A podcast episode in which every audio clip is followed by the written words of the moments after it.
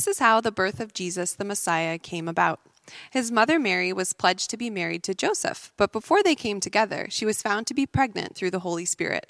Because Joseph, her husband, was faithful to the law and yet did not want to expose her to public disgrace, he had in mind to divorce her quietly. But after he had considered this, an angel of the Lord appeared to him in a dream and said, Joseph, son of David, do not be afraid to take Mary home as your wife, because what is conceived in her is from the Holy Spirit. She will give birth to a son, and you are to give him the name Jesus, because he will save his people from their sins. All this took place to fulfill what the Lord had said through the prophet The virgin will conceive and give birth to a son, and they will call him Emmanuel, which means God with us. When Joseph woke up, he did what the angel of the Lord had commanded him and took Mary home as his wife. But he did not consummate their marriage until she gave birth to a son, and he gave him the name Jesus. Matthew 1 18 through 25. As Joseph was filled with dread and anxious thoughts about his now pregnant wife, fiance, all of mankind held its breath. Here, as he was, a man who followed the law and ways of God, a good man, a kind and gentle man, now being told of a miracle that happened to Mary, despite human experience and even human biology implying otherwise. Such a miracle had never before been recorded in human history. And Joseph just had to believe the word of an angel in a dream. Pause and ponder that moment. Sit with Joseph in tension to believe the unbelievable, to trust the impossible. Then, like a gentle morning breeze, the Spirit of God brought peace to his, his beating heart and calm to his racing mind. The Prince of Peace was to be born and to be raised under Joseph's roof. The King of Kings was to grow up in wisdom and stature around Joseph's table and on the benches in Joseph's, co- in Joseph's carpentry shop. Trust in the Lord in this crazy, unpredictable season, and He will bring peace into your life and your home, for that is what He does with gladness. Remember that God's plans may seem impossible and even improbable, but He will be faithful in fulfilling His promises to His children.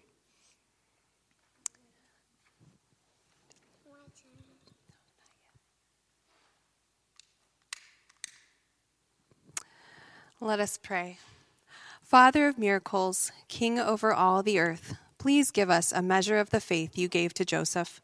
Allow the peace that surpasses human understanding to dwell richly in our hearts and homes, despite the whirlwind of change and confusion in our world.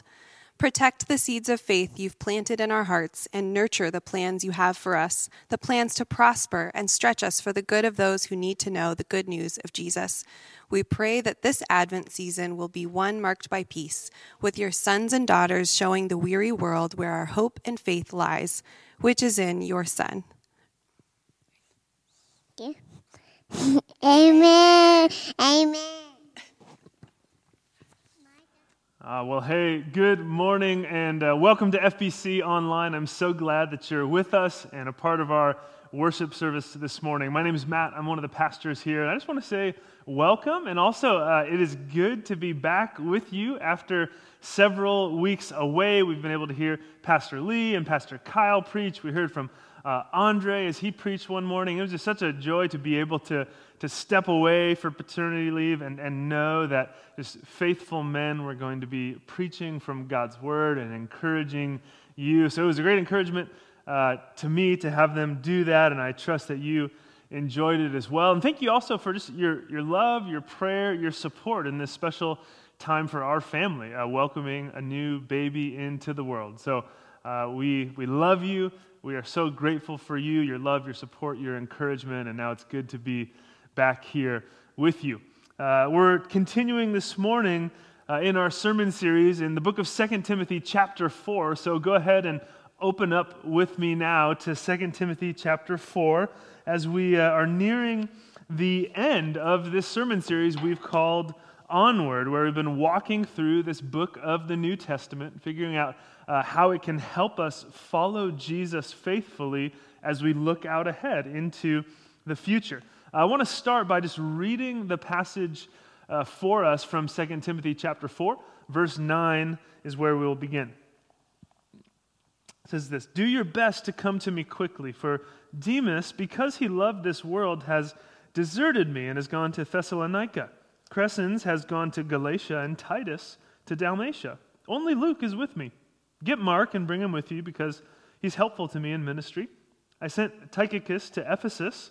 When you come, bring the cloak that I left with Carpus at Troas and my scrolls, especially the parchments. Alexander, the metalworker, did me a great deal of harm. The Lord will repay him for what he has done.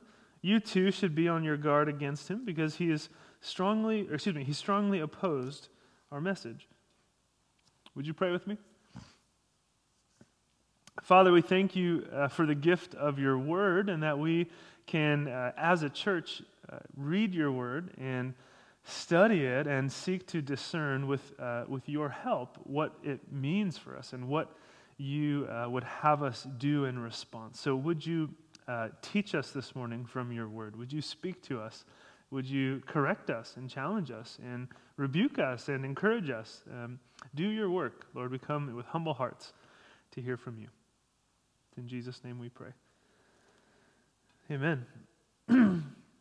well, friends, we are just a few verses away from the end of 2 Timothy. As you can see, we're at the end of chapter 4, and our, our text for the morning, let's be honest, is not the most common place you might turn for comfort or encouragement. Okay, because think about what did we just read?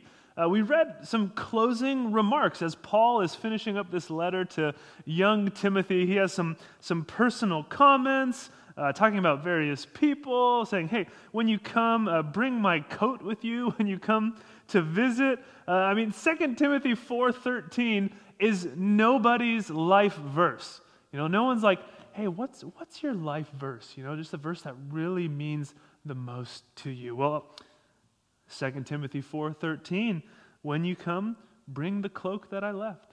You know, it just it speaks to me. You know, no, nobody says that. And it's, it's interesting because, you know, we, we come across these comments at the end of this letter, and sometimes we breeze past them. We kind of wrap up quickly. We're not sure what to glean from these words, especially after we've seen uh, so many powerful verses and, and truths in this letter so far. I mean, think about these, these rich passages with rich, deep theology that encourages us. Passages like uh, 2 Timothy chapter 1, verse 13, where Paul says, What you heard from me, keep as the pattern of sound teaching with faith and love in Christ Jesus. Guard the good deposit that was entrusted to you. Guard it with the help of the Holy Spirit who lives in us. We say, wow, this big theme in the letter of Second Timothy, Paul calling Timothy to persevere in the faith, to guard the gospel, to teach what is true, to pass on these truths of salvation uh, by grace through faith in the work of Jesus and his cross encouraging words. Or we look at uh, 2 Timothy chapter 2, verse 3, where Paul says, Join with me in suffering like a good soldier of Christ Jesus. Like a good soldier of Jesus, have this, this singular focus and commitment to serving God above all else and endure suffering, he says. And that's actually a theme we saw a lot throughout the book. There's going to be suffering and challenges, but you need to endure, stay the course. It's worth it. Say, oh, it's encouraging. Or we look at uh, 2 Timothy chapter 3, verse 14. It says, But as for you, continue in what you have learned and have become convinced of, because you know those from whom you learned it, and how from infancy you've known the Holy Scriptures, which are able to make you wise for salvation through faith in Christ Jesus. All Scripture is God breathed and is useful for teaching, rebuking, correcting, and training in righteousness. Remember chapter 3 saying things are going to get crazy, but as for you, Timothy, continue in what you have learned. Remember the Holy Scriptures, which make you wise for salvation. And all Scripture is God breathed, and it's useful for teaching and rebuking and correcting. And so, uh, do you see, we've, as we just briefly looked at the book, and some of the main themes, these rich themes of guarding the gospel, preaching what is true, persevering amidst suffering, staying the course, trusting God's word even when things get crazy. And now, hey, could you bring my coat with you when you come to visit? You know, it's not exactly the exclamation point on the end of the book that we'd expect or that we'd want. But these closing remarks are here for a reason. Right? 2 Timothy chapter 3, all scripture is God breathed, it says. All scripture is useful. So there's something here for us this morning to, to learn in the text. And so we're going to jump into it, fully trusting that God is speaking to us. Uh, through these personal comments, there's actually a lot we can learn about life and about ministry. And the first takeaway is that we should prepare for opposition. Okay, we can prepare for opposition. Look with me at verse 9. Do your best to come to me quickly, for Demas, uh, because he loved this world, has deserted me and gone to Thessalonica. Or uh, we could skip ahead to verse 14. Alexander, the metalworker, did me a great deal of harm. The Lord will repay him for what he has done. You too should be on your guard against him because he strongly opposed our message. So, Paul here is writing to Timothy, and he knows that his time is short. He's nearing his death, and so he says, Hey, Timothy, come to me quickly. Hopefully, Timothy can arrive before the winter when travel really shuts down, and they'll be able to see each other one last time before Paul faces his death. But then in these comments, you see, he also speaks to some of the challenges and the opposition that he faces. Demas in verse 10 has deserted him because what? He loved this world. We don't know if that means Demas left the faith or simply abandoned Paul and his friendship and his ministry. But either way, he preferred the comforts and the pursuits of the world, in some sense, over the things of the kingdom and ministry with Paul. So we have desertion. And then in verse 14, what do we see? Oh, Alexander, this metal worker, did Paul a great deal of harm. Verse 15, he opposed the message of the gospel. So here we have the simple truth that following Jesus will bring opposition. We should prepare for it. We should prepare for things to be lonely at times, for people to desert us at times, or no longer serve alongside us. I know I can look back at my life and see uh, many people that used to uh, be in relationship with me or used to follow Jesus, it, it seems that they have walked away, that they no longer care about uh, the things of God, or people have uh, followed Jesus but just elsewhere and no longer have meaningful relationship with them. And then we all know that sometimes people will just oppose the truth, want nothing to do with Jesus, actively work against uh, Christians and the gospel, like this uh, Alexander fellow here in verse 14. And so I'm simply pointing this out so that we can have the right expectations. Because today it seems like, honestly, a lot of us get surprised when people oppose the gospel, or we get surprised when people are maybe less than friendly towards Christians or towards the church. We get surprised when Governor Newsom or other uh, public figures are less than helpful or uh, don't speak super fondly of Christians. And we can get surprised or offended or our, our, our feathers ruffled. But I want to point this out in the text that we should uh, prepare for opposition, expect it so that when it comes, we're not surprised and we're not easily offended.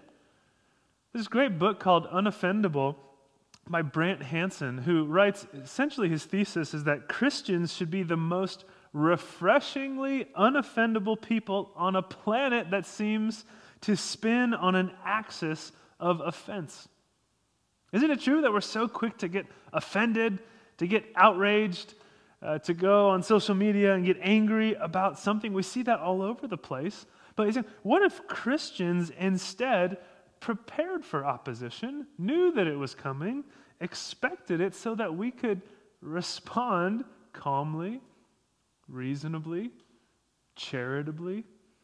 Now, I'm not saying that we will be immune to challenges or that opposition will not be difficult, that, that won't hurt us. It, it may hurt, but if we expect it, if we prepare for it, then we can respond properly with grace and love compassion.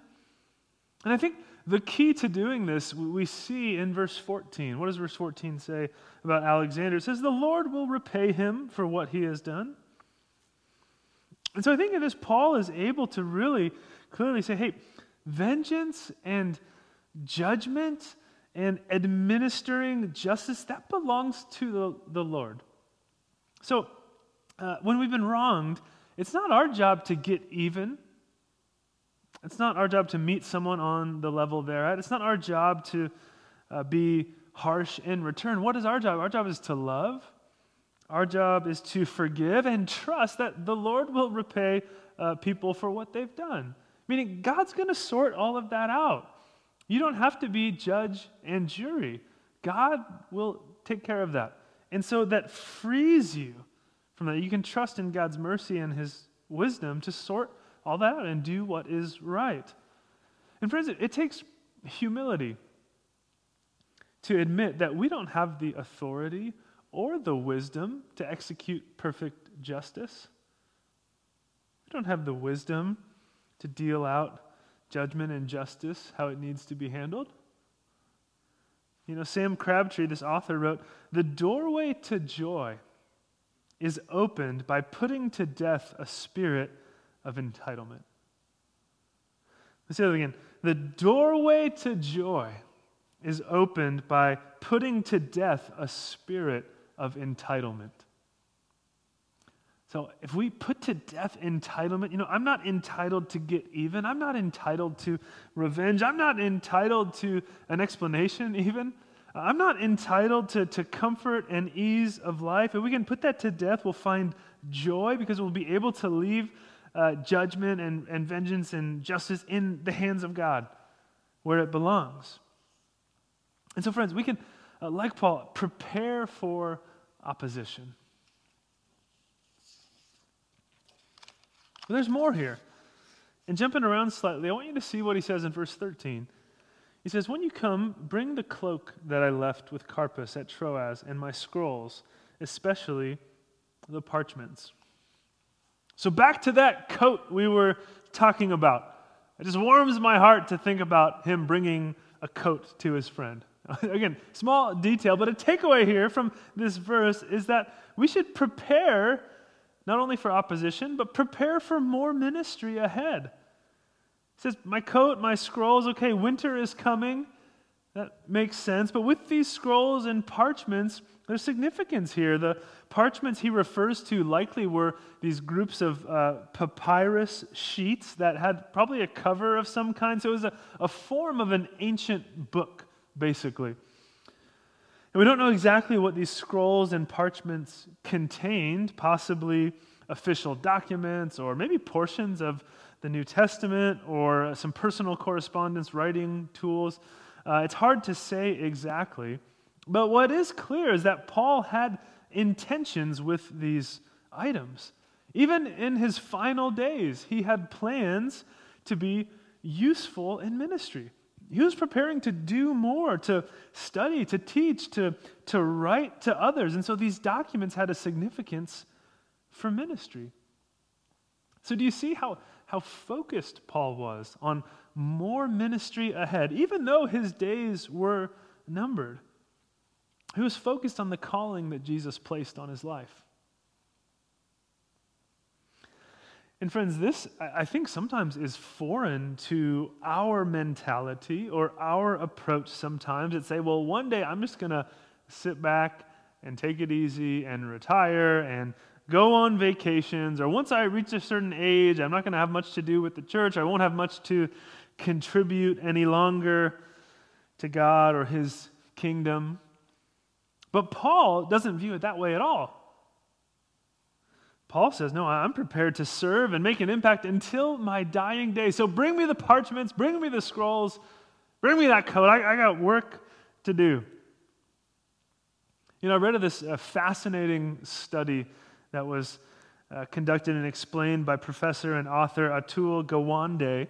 And he wrote about this doctor overseeing a nursing home that had this idea to bring to the nursing home uh, animals, dogs, and pets, uh, cats, birds, rabbits that would be cared for by the residents. And he said it was amazing to watch what happened when they, these residents now had the responsibility to care for these pets. He said people that they thought couldn't speak began to talk and speak. He said people were coming to life in ways they hadn't seen in years. People that were isolated and kept to themselves started talking, started coming out to the reception desk, to the nurse, saying, Hey, can I take that dog for a walk? Uh, a drug use in the facility or the need for medication dropped by nearly 40%. Death in the community dropped by 15%. Those remarkable results. And so they reflected on this case and said, Why the change? Like, why was this such a powerful example?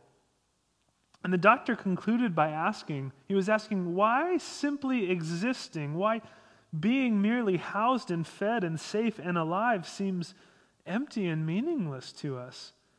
What more is it that we need in order to feel that life is worthwhile?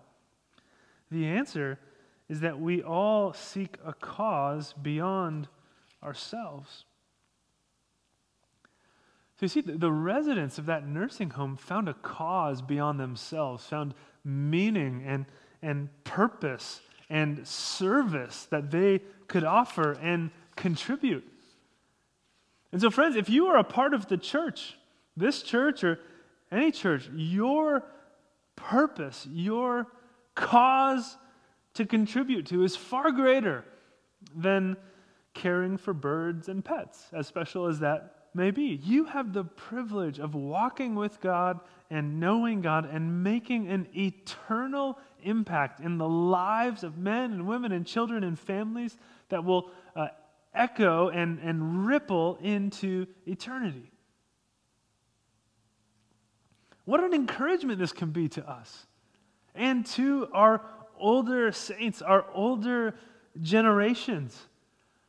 You have a wealth of wisdom, of life experience, of love that you can share with younger generations, that you can meaningfully contribute to the life and health of this church and our impact in the community. And let me just say, from day one, I've been so impressed with the people of FBC, especially our older generations you men and women that have gone before us, uh, you have set an example of faithfulness, of generosity, of godliness, of humility, of love. I'm so proud to think that you call this church your home. And you have so much to offer. And so I want to encourage you to prepare for more ministry.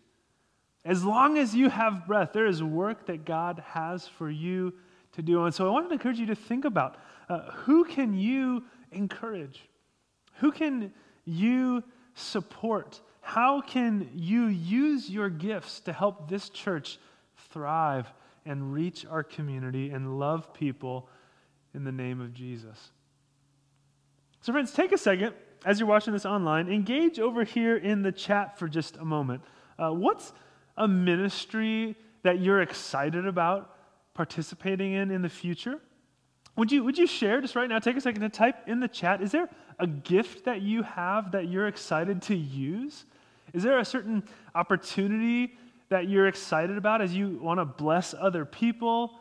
A skill that you have, something you want to contribute to the community, a ministry that you're excited about, in the chat right now, just type out if there's something that you're like, I'd love to do this, or I'd love to use this gift, or here's how I think God's leading me. We'd love to hear from you and see the ways God has gifted you.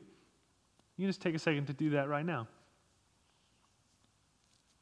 So, prepare for opposition, prepare for more ministry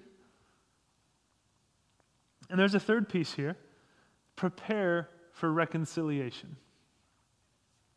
I want you to see this in the text. Look with me again at verse 11.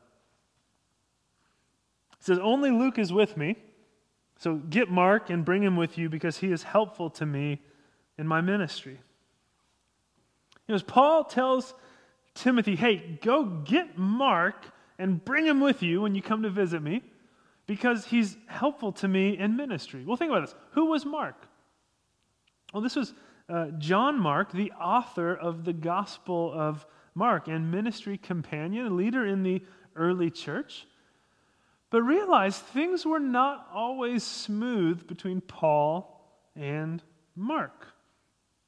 You can read about this in Acts chapter 15. They actually had a pretty significant disagreement and falling out. In Acts chapter 15, if you go and take a look at it, Paul uh, and Barnabas had their ministry plans disrupted uh, because there was this sharp disagreement. Basically, what happened was Barnabas wanted to bring Mark along in their ministry endeavors, but Paul, our beloved brother Paul, didn't like that.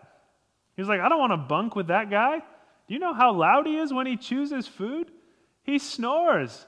I don't want to spend time near that guy. We can't bunk together. No, send him away. I can't stand that guy. And they, and they can't work it out. This is early church drama here, people. They, they can't work it out. And so Barnabas says, Well, well, fine, then I'll take Mark and we'll go off to Cyprus. And then Paul says, Well, fine, I'll take Silas and we'll go elsewhere. Serious, real drama here going on in the early church. And we don't know all the details exactly, but, but Mark and Paul both loved Jesus, but had enough disagreement that they couldn't work together at the time. But now, look here now in 2 Timothy chapter 4, chapter 4, Paul tells Timothy, hey, when you come, I want you to bring Mark. I want you to bring him because he's useful to me in ministry. He contributes to what we're doing. We are going to work together. And so there must be, uh, or have been, some kind of reconciliation, right? Some kind of working through their differences over the years, coming alongside one another. And that can be an encouragement to us this morning. Because sometimes within the church, within Christian circles at large, we have our differences and we have maybe different ways we view certain things. Uh, you know, secondary issues. We can even have falling out with different folks or separation uh, or distance from our brothers and sisters.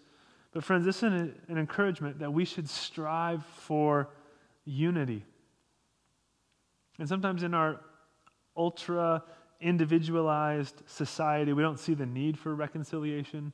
We can kind of go the Lone Ranger Christian route. Well, it's just me and Jesus, so I don't need people. Or we've maybe been burned before. We've had a bad experience in churches in the past. And rather than, than working through some of those things, we just choose to leave or we choose to not open ourselves up again to community out of fear of being hurt again.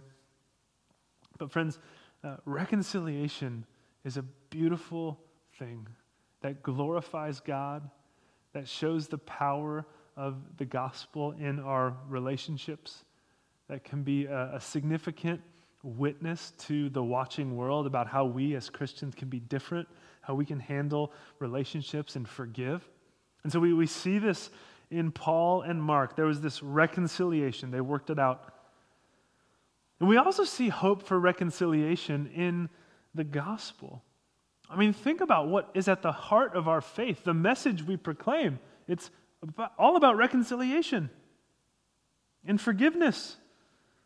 Look at Ephesians chapter 2, verse 14.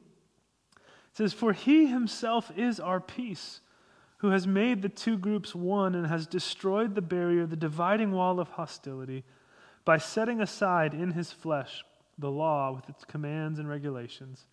His purpose was to create in himself one new humanity out of the two, thus making peace, and in one body to reconcile both of them to God through the cross, by which he put to death their hostility. This is Paul writing in Ephesians about the good news of Jesus. And he says, hey, there were these, these ethnic, racial barriers in the early church between Jews and Gentiles. That was a significant challenge that the church had to navigate. Jews and Gentiles seeing themselves equally and as unified as one church. There was hostility between the two groups. But it says in Christ, the two have been made one. And so it is today that any social, uh, racial, economic barriers that keep people apart are brought down. And in Christ, we form one new family. We have an identity as the people of God that transcends any and all barriers that otherwise might separate people. That's a beautiful picture of what the church is supposed to be about the one new family of God. And not only are we reconciled to one another, but verse 16 of Ephesians chapter 2 just said what? That we together are reconciled to God through the cross. And so, through the work of Jesus, we've been reconciled to the God who loves us through the cross. Jesus died on the cross in our place. Took our sin and our shame upon himself so that we could be forgiven, our sins could be paid for. He would sacrifice himself so that we could be welcomed home, adopted into the family of God. And so the gospel holds amazing power to reconcile us to God and then to reconcile us to one another because we've been forgiven. We've been shown mercy. We've been extended grace. We likewise can go and with changed hearts can offer forgiveness can, in, in humility, offer mercy, in humility, extend grace towards others. Even when we've been wronged, even when other people don't deserve it, in our opinion, we can extend it. And so, friends, two questions. First question Have you been reconciled to God? Have you sought forgiveness for your sins?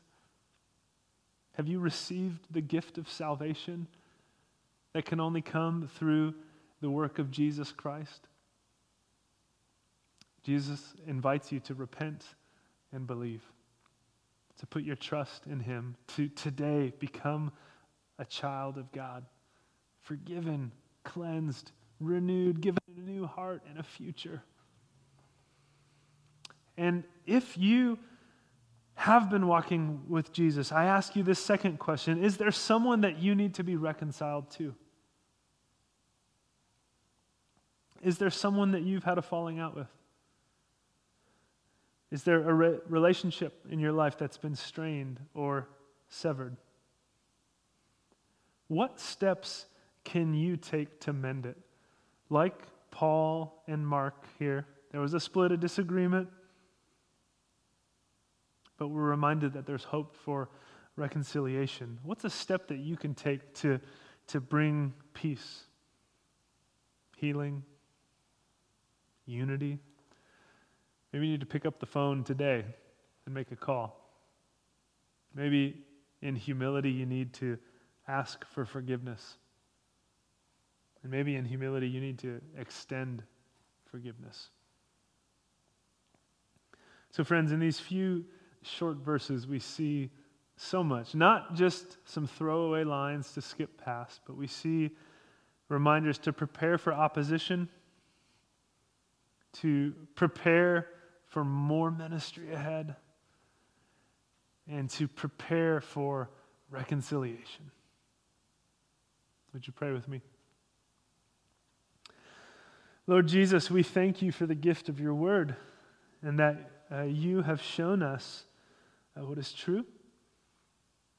And Lord, we ask for your help.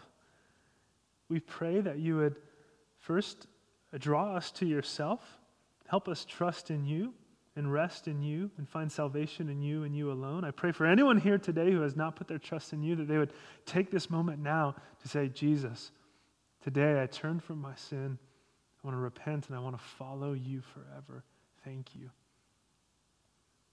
Lord Jesus, would you give us wisdom as we seek to follow you into the future?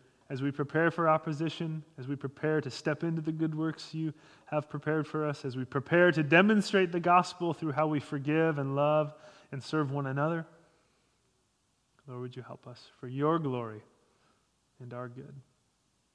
It's in Jesus' name we pray. Amen right, church, we're going to end our time together this morning singing Rejoice as we anticipate the birth of our Lord and Savior.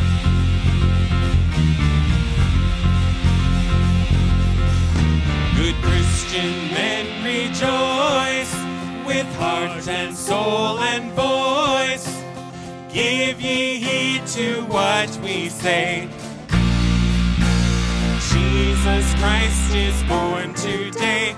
Ox and lamb before him bow, he is in the manger now. Christ was born today.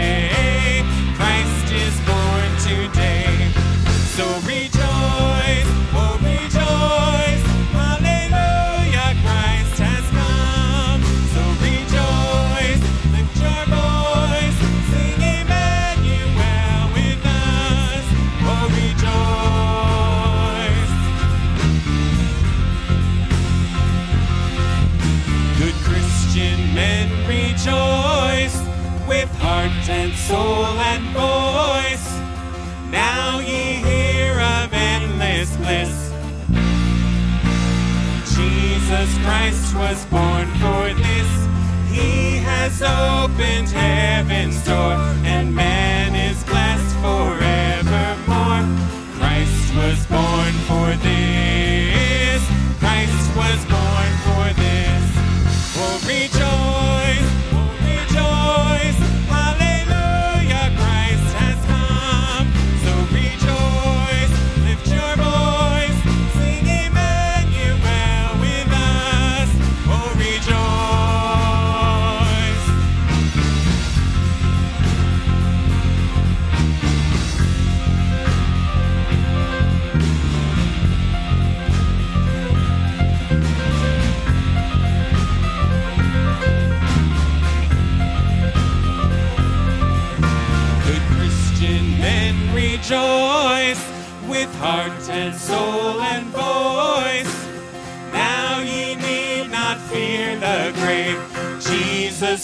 was born to save.